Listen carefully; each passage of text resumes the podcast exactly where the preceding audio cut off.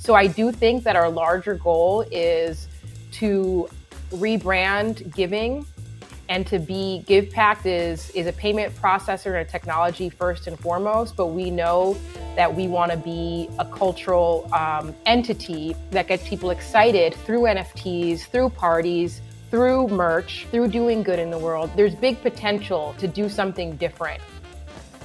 This is the Visible Voices podcast. I'm your host, Dr. Risa Lewis. Before we get started, here's a word about ultrasound gel.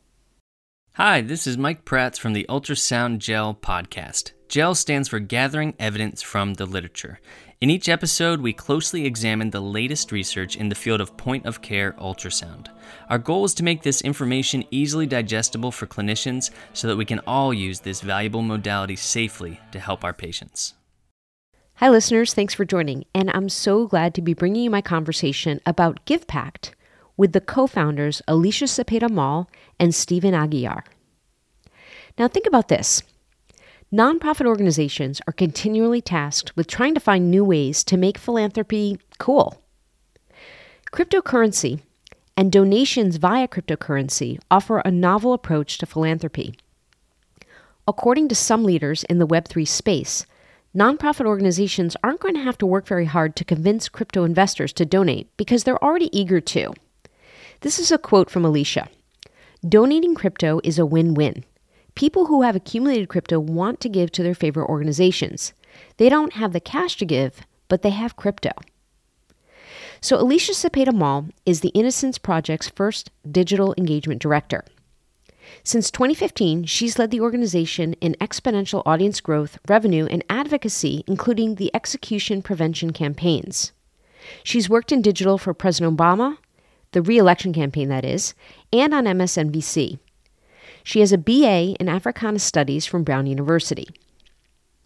Steven Aguiar has deep experience using digital channels to drive positive incomes for mission driven organizations. He's, quote, a full stack digital marketer, a co founder of GivePact, and a founder of Bluewing. He's got deep experience using digital channels to drive positive outcomes for businesses and mission driven experience. Steven and Alicia met at Brown University. Let's get to the conversation where I'm really asking them to translate some of this language, a new language. An audience, I think you know by now, I love languages. So, GivePact is a free crypto fundraising platform for nonprofits that funds a community DAO for social impact. DAO, audience, stands for Decentralized Autonomous Organization. And I'm going to ask each of you to bring us back out 30,000 foot.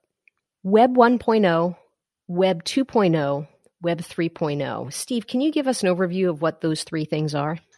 Yeah, so there's sort of three themes attached to each of those. So Web 1.0 was the read only internet. It was the first version of the internet where information became like water, very liquid. You could, uh, this is like AOL.com homepage. This is New York Times, other magazines going online, other brands going online.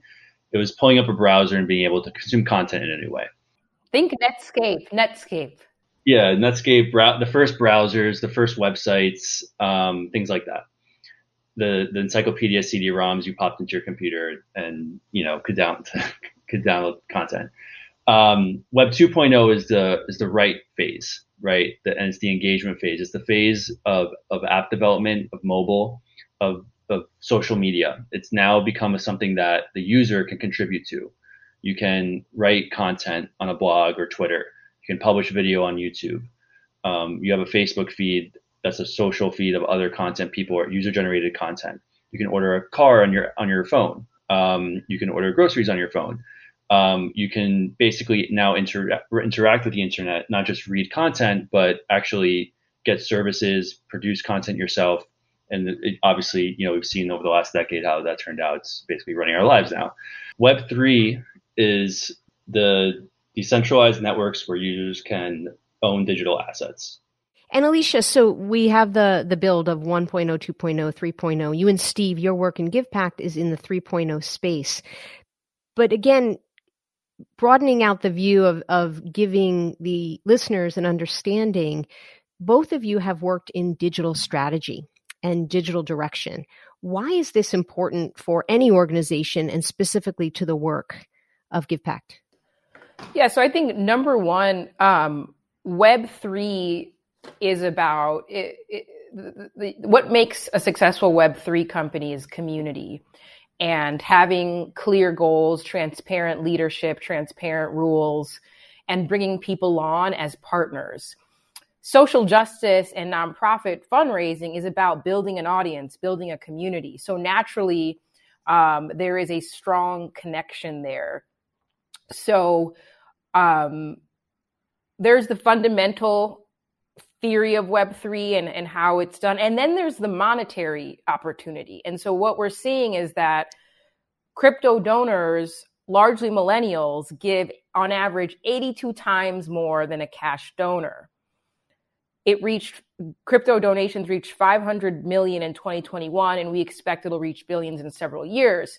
So what do nonprofits want? They want new donors, young donors, and the money. So there's that monetary opening door. Um, and so we're making it possible for them to we're tra- we're converting crypto to cash so that they can accept the donation, don't have to hold on to it, and there's no fee for them. And we do educational onboarding so they understand this new technology and the new opportunity. And Steve, crypto, the audience is like, okay, these terms crypto, Bitcoin, Ethereum, ERC20. Uh, give us a primer. Yeah, so crypto is kind of the the movement. You know, it's kind of like the underpinning, the technology that underpins sort of what people call Web three now, which, you, which we described earlier as like sort of the ownership economy, um, the digital ownership economy. Um, so that's crypto and Web three are pretty much interchangeable from that perspective. I would say crypto is a little bit more about the technology, and Web three is more about the movement towards a more equitable, just, different internet than the way it's set up right now. Um, Bitcoin is the first blockchain based currency. It's again just it's pretty it's very simple, very vanilla. It's this digital currency that um, is very scarce, has a predictable supply schedule, and people treat it as a store of value. So it's a sort of a digital gold that if you talk to a Bitcoin person, they might say, you know, it's a debate, it's a hedge against inflation. Um, it's a hedge against um, you know people being able to take over my assets or seize my assets, um, things like that. Ethereum introduced the idea of smart contracts on a blockchain network, which means that we can basically build apps now on top of these networks. Um, and so that's really powerful because now what's being built on Ethereum are things like decentralized finance, um, where people are basically recreating traditional financial products, but in a way that's permissionless and accessible to anybody. Um, for example, um, you can go into a DeFi platform and provide liquidity for two tokens that are trading against each other as a, a retail user, right? So, mark, and that's called market making. And market making is generally an investment strategy that's reserved for like the upper echelons of financial uh, managers and things like that, right? So they're bringing these like really sophisticated strategies that are typically reserved for like elite financial people and democratizing them and for me that's what really got me into the what was happening here. Um, i saw that there was a, a, huge democratization of sophisticated financial assets that for me was really really appealing. Um, and then nfts come along. Those also live on the ethereum network. And these are non-fungible tokens which are unique typically media driven assets photos video etc and for me that was another major unlock because now it was not crypto wasn't just a financial thing now it could be a media, culture, gaming, art, community thing. Um, and that's when I realized that it was going to be the next chapter of my career and that crypto was going to have a lot of applications beyond just finance. Um, now, ERC20s, you know, Ethereum has the core token ETH, which people um, own to then use that Ethereum to pay for gas fees to transact on the network, or they can stake it to help secure the network. There's over 500,000 Ethereum validators that all basically back up the network, which, which is what makes it decentralized, right? Um, ERC20s are other tokens that people create on top of the network that you can use for different purposes. There might be some governance purposes if you're part of a DAO that people you know can vote on proposals. You may be hold a token and then it gets revenue from the protocol that you from from holding it. Um, it may just be a social token that gets you access to certain features. There's a lot of different utility for different types of tokens. They're all very different but essentially ERC20s are the tokens apart from Ethereum that live on live within the Ethereum ecosystem. Amazing.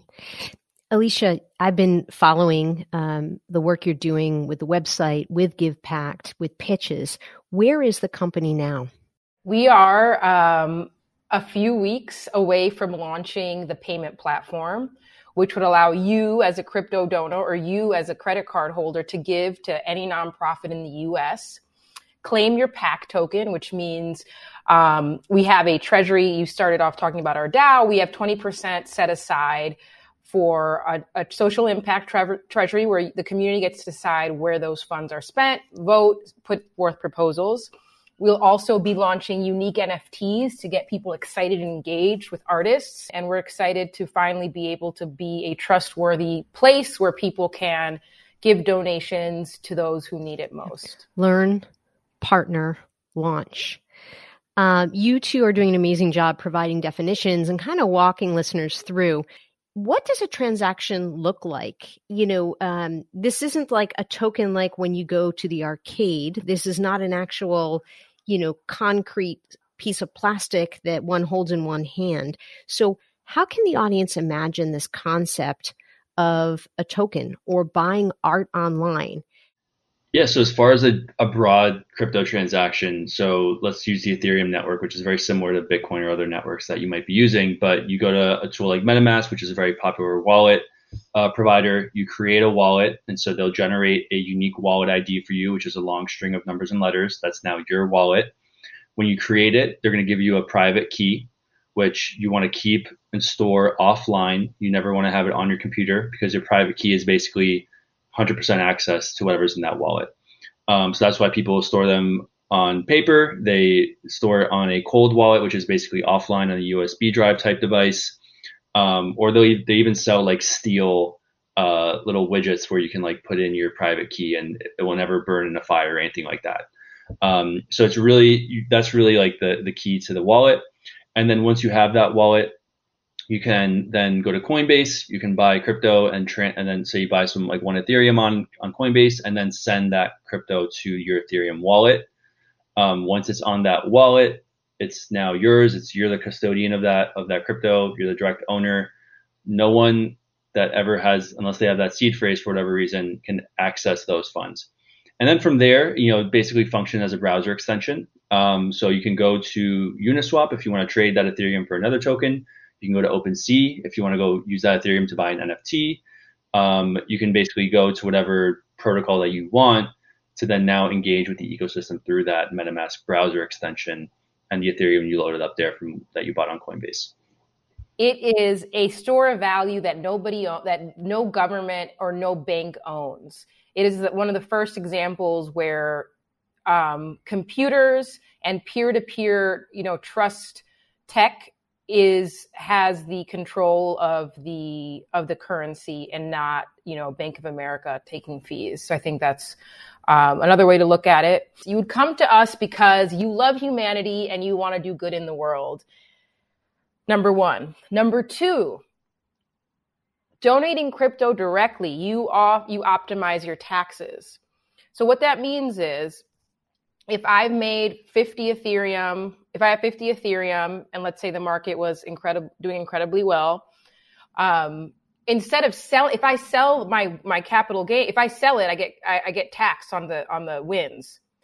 If and then donate that cash. Now, if I give directly to GivePact with my Ethereum wins, I don't get taxed on that. So that is that is the other win for the donor. Um, and why people would give and that's why they give so much because young millennials have accumulated tons of crypto um, and want to give because they care. Every generation crypt- millennials are now the, the big donors um, in the space. And then you put the amount you want to give. Ethereum bitcoin or the liquid erc20 tokens. Which organization or thematic fund um, you know bundles of nonprofits you can give to if you're really passionate about a theme you put the amount, you verify it, you connect your wallet, and then you you um, you send that to us, and we send it directly to the nonprofit in cash form. You collect your NFT and your PAC token, and you share it, and hopefully become a monthly donor. And um, you know leader in the community in giving. When you to uh, put GivePact on my radar and I started learning, I, I, think it's brilliant. I think it's an amazing way to give to nonprofits, and especially because I think when people think of um, NFTs, Bitcoin, crypto, they're thinking of for-profit situations. So it's brilliant. It makes sense. It's a good way to give. Uh, Steve, you mentioned at one point the word elite, elite finance, and then democratization. So for listeners that are a little skeptical, like, yeah, like I don't have a lot of money, or like, how is this related to me? I'm, I'm not dealing in crypto. Like, is this for everybody? Is this something that everyone can engage in? Yeah, I think absolutely it's something everyone can engage in. Um, I think part of my my long term thesis on it is not necessarily related to token price or speculation or looking for a profit motive, but like what what's valuable here that's going to change how our digital economy works in the future, and which I think is valuable to know about whether or not you end up participating in the growth of that directly as a digital business owner or founder or um, someone who invests in, in the ecosystem. Um, you know, my my primary bullish thesis is that this is these are these decentralized networks cut out middlemen right? And so I think you look at a situation where Apple, for example, has a monopoly on the App Store and they charge a 30% transaction fee on um, the transactions in the App Store, right? Which is like crazy when you think about that. The creators that build apps are then have to pay 30% to Apple. Um, now, on an Ethereum network, there's essentially 0% transaction fees. So oh, marketplaces spin up where people can engage with each other OpenSea, for example, was at two and a half percent transaction fee, for example, because they don't actually own the inventory. The inventory lives on the Ethereum blockchain, which is public and open source. Um, and in fact, because of other competition, they had to bring their fees down to 0.5 percent. Um, and so basically, price discovery for transaction fees of middlemen go to zero, and that means that the builders and consumers of the um, content or apps or users retain more of the value. Um, and so I think when you see this sort of big tech narrative of five or six companies basically driving all of the you know sort of value of in our stock market and things like that over the last decade or so, um, and a lot of pushback on that because they've become sort of oligarchs in a way, and like you know, Facebook is like a quasi nation state. Apple is like has a stranglehold on the digital economy and charging crazy transaction fees. Amazon has its problem with labor unions and things like that. There's so like everybody hates it, right? Everyone's like, what what's going on here? Um, there's misinformation, there's suppression of free speech, there's like all this stuff that everyone's complaining on all sides that it's not, there's something broken here. And I think when you look at Web3, it's at the very minimum a viable alternative to that to that ecosystem um, for people to then now start building on in a decentralized, permissionless way without middlemen. And at the very best, is going to completely disrupt it and reshape the future of our digital economy. Um, and so that's why I think for the average person, whether or not you choose to buy some Bitcoin or buy some Ethereum or participate in that financially, it's worth understanding so that you know that there's an alternative out there when it comes to how you engage with businesses online or interact online with other people. Really, really, really helpful. So, Alicia, the naysayers, I'm going to ask you what do you say to the people that say this is unsafe? Don't invest in Bitcoin. I've actually been told that by one of my financial advisors. Don't invest in Bitcoin. Don't get involved. It's risky. It's not going to last. Well, number one, you know, Merkle Science, who were um, who's one of our partners to making sure that our the donors' wallets are clean and whatnot. It, they just did a report that said like point such a fractional amount of crypto transactions are actually bad actors.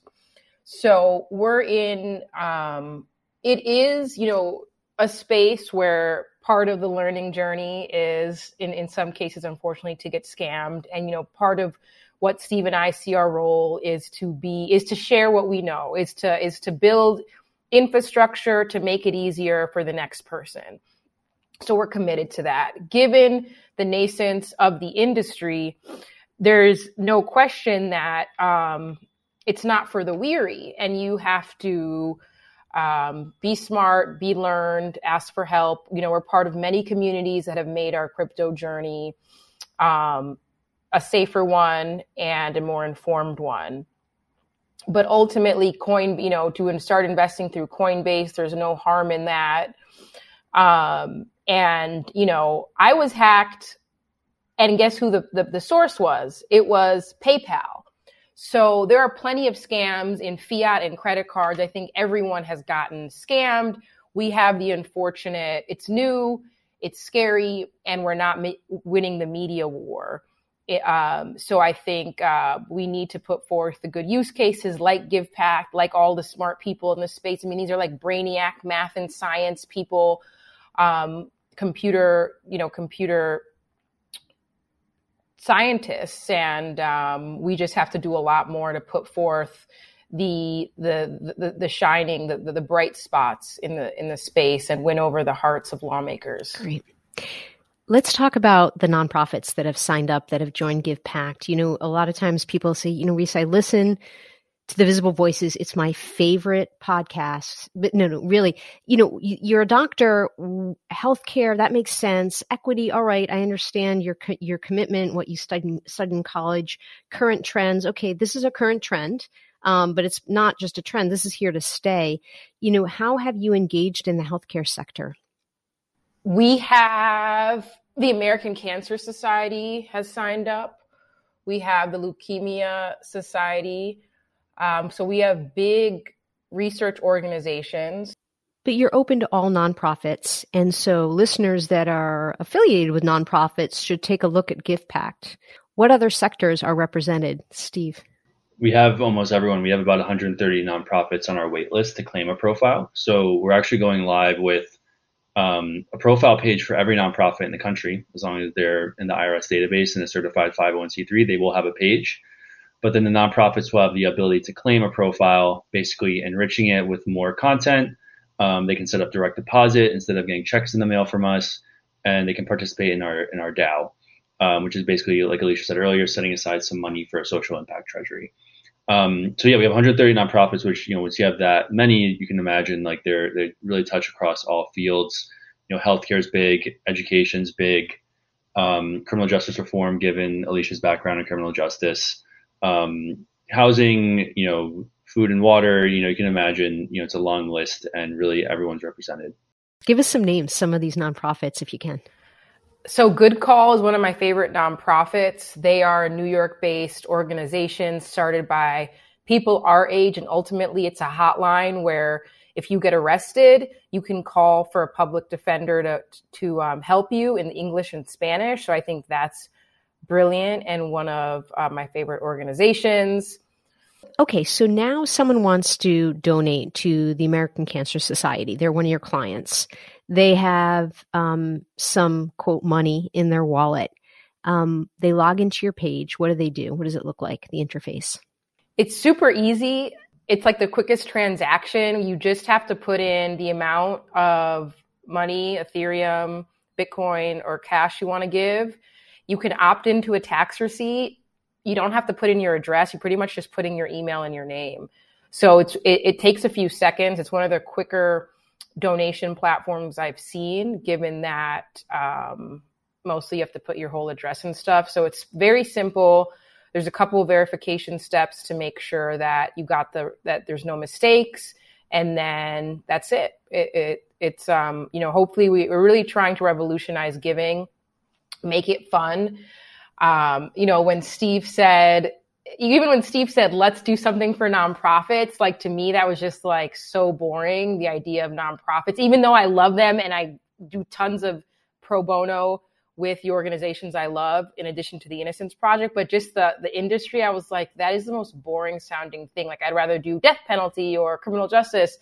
So I do think that our larger goal is to rebrand giving and to be GivePact is is a payment processor and a technology first and foremost, but we know that we want to be a cultural um, entity that gets people excited through NFTs, through parties, through merch, um, through doing good in the world. That there's a there's big potential to not you know to to do something different. And I think um, Steve's mastermind this whole thing, and I and I'm very excited to to um, to launch in a couple months this concept of rebranding giving is just beautiful. And uh, I ask my guests about their voice, uh, when they realized they had a voice and when they actually started using that voice. So rather than asking you individually, uh, I want to ask together, the two of you, in what you're building with GivePact, when did you realize together you had a voice and when did you start using that voice? Alicia, why don't you take it first, then Steve?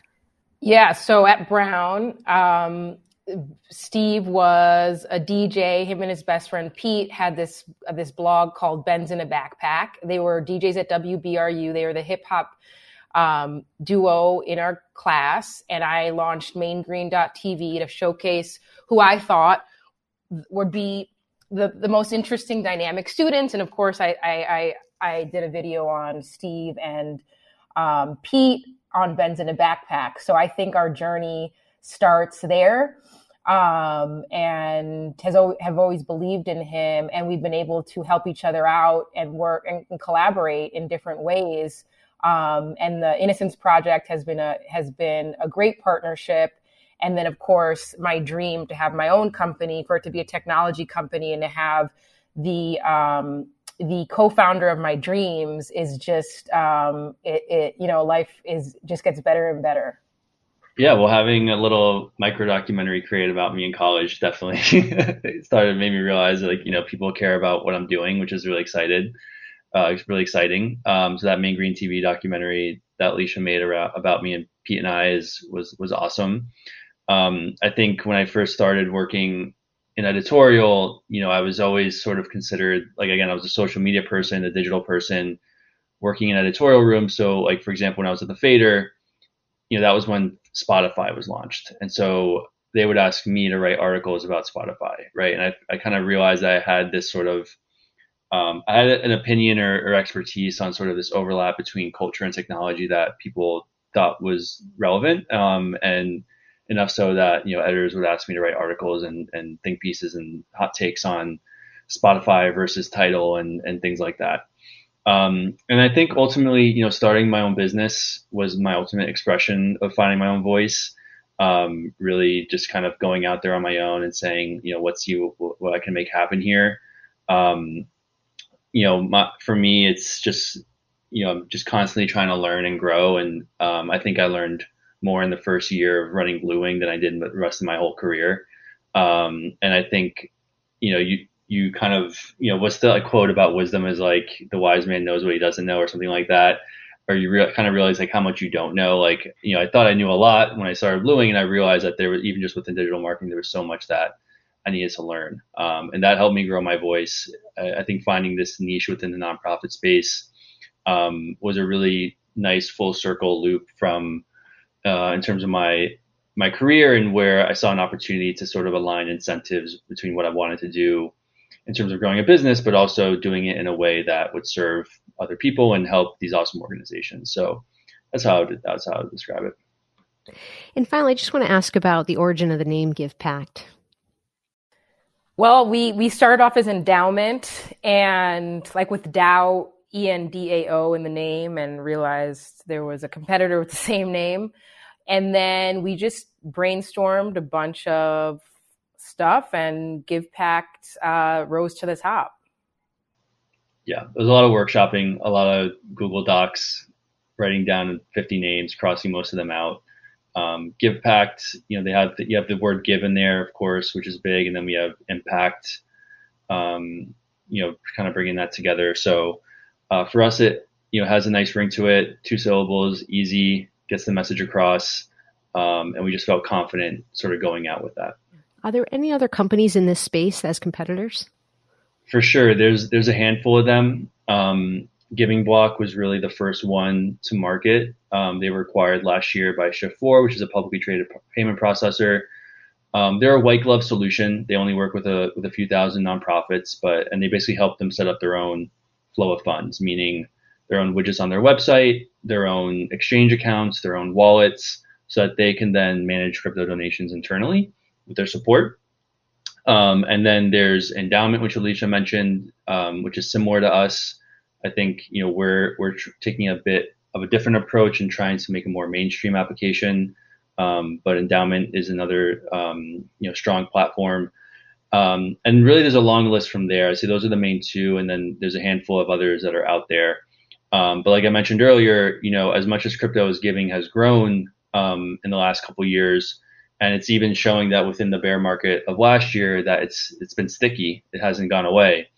Um, you know, there only a few thousand nonprofits have, have ever accepted a crypto donation. So while there are a handful of competitors, we still feel like it's a wide open blue ocean strategy.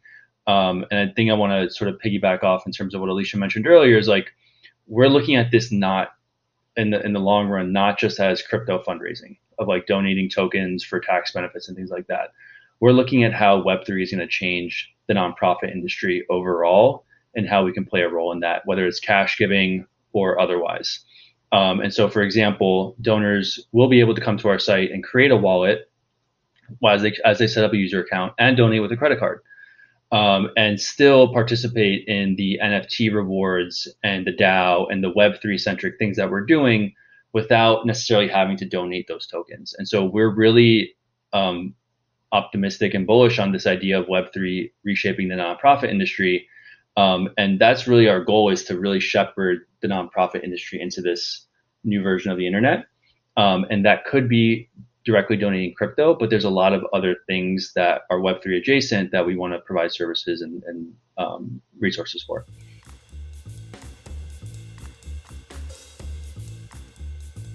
The RISA wrap up. Well, special thanks to Alicia and to Steven for joining me in conversation. I want to wish them the best of luck with the launch of their organization, GivePact. And I really do think it's brilliant. It's a way to engage many people in donating to non for profits. I love the umbrella, the expanse of the organizations that they have listed on their portfolio, including many healthcare organizations. Audience, take a look at GivePact. Donate to GivePact. Use your cash, use your crypto, give to the organizations in which you believe which drive your passion and which help make the world a better place. That's it for this week, audience. The Visible Voices podcast amplifies voices both known and unknown, discussing topics of healthcare, equity, and current trends. Our production team includes Stacy Gitlin, Dr. Giuliano DePortu, and me, Dr. Risa E. Lewis. Please find me on social media at Risa E. Lewis and through the website, thevisiblevoicespodcast.com. If you like the podcast, please rate and review us. Share the podcast with a friend today. Thank you so much for listening, and as always, to be continued.